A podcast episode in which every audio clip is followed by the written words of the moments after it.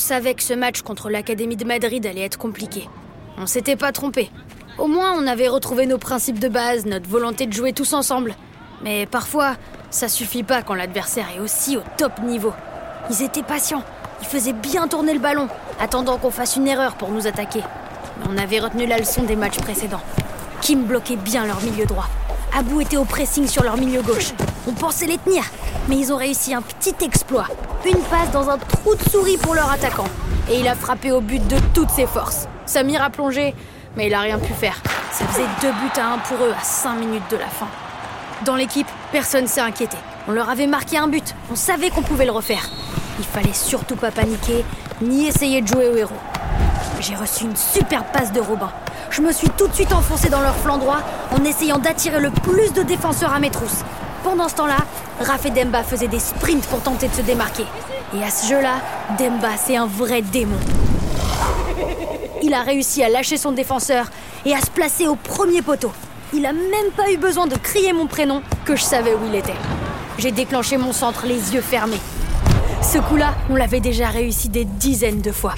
Demba s'est projeté super haut et il a caressé le ballon du bout de son crâne, juste avant que le gardien adverse ne sorte. Il l'avait prévu et n'a pas tenté de viser le but. Au contraire, il a décalé le ballon vers le point de pénalty. Il savait que Raph serait là. Sauf qu'un défenseur est arrivé avant elle et a dégagé le ballon vers le côté. Mais Johan était déjà là. Sans contrôler, il a frappé dans le ballon. Il a pris une trajectoire super bizarre. Personne ne saura jamais si c'était un centre ou un tir. Toujours est-il que le ballon est arrivé parfaitement dans les pieds de Raph, qui n'avait pas bougé du point de pénalty. Du bout du pied, elle l'a repris et l'a propulsé au fond des filets. On l'avait fait À la toute dernière seconde, on avait égalisé. C'était un beau résultat. On pouvait célébrer ça tous ensemble. La prochaine fois, on les aurait. Par contre, le lendemain à l'entraînement, on s'est pris une vraie douche froide. Je parle pas de la pluie qui tombait sur le parc des Princes. Ça, on s'y est habitué. Non, François est sorti des vestiaires avec une mine super déprimée. Il venait de recevoir les résultats des autres matchs du tournoi. On était bons, mais les autres étaient meilleurs que nous. Après 8 matchs, on comptait 4 victoires, 3 défaites et un match nul. C'était pas un mauvais bilan, mais c'était pas suffisant du tout. Il y a 16 équipes engagées dans le tournoi, et seules les 8 premières allaient se qualifier pour la phase finale. François venait de faire tous les calculs possibles et imaginables. Si on voulait se qualifier, il fallait qu'on gagne tous nos matchs restants. Ça voulait dire ne plus jamais perdre, mais surtout que même un match nul nous sortirait de la compétition. Maintenant, c'était victoire obligatoire et à tout prix à chaque fois, sans aucune exception. Sur le coup, on l'a pas si mal pris. Je dois dire que moi, ça m'a même motivé encore plus. Après tout, quand on est au pied du mur, on arrête de réfléchir et on arrive à être encore meilleur. Personne n'allait nous empêcher de nous qualifier. Qui nous envoie tout de suite notre prochain adversaire et on leur montrerait. Sauf que le prochain adversaire, ça allait être les canonniers de Londres. Là, on a vraiment pris un coup sur la tête.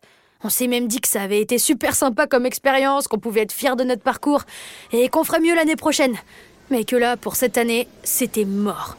Les canonniers, c'est juste la meilleure équipe du tournoi pour le moment. En 8 matchs, eh ben, ils ont obtenu 8 victoires. C'est pas plus compliqué que ça. Ils ont juste la meilleure attaque et la meilleure défense. Finalement, c'est Samir qui a eu raison. Il a serré le point et il a été très clair. Jusqu'à maintenant, on n'a pas perdu à cause de l'adversaire, mais à cause de nous, les gars, de nos propres erreurs. Alors maintenant qu'on a retrouvé notre jeu, c'est surtout pas le moment d'abandonner. On va leur montrer. On allait leur montrer. Et pour ça, on allait se préparer comme des dingues. De toute façon, est-ce qu'on avait un autre choix?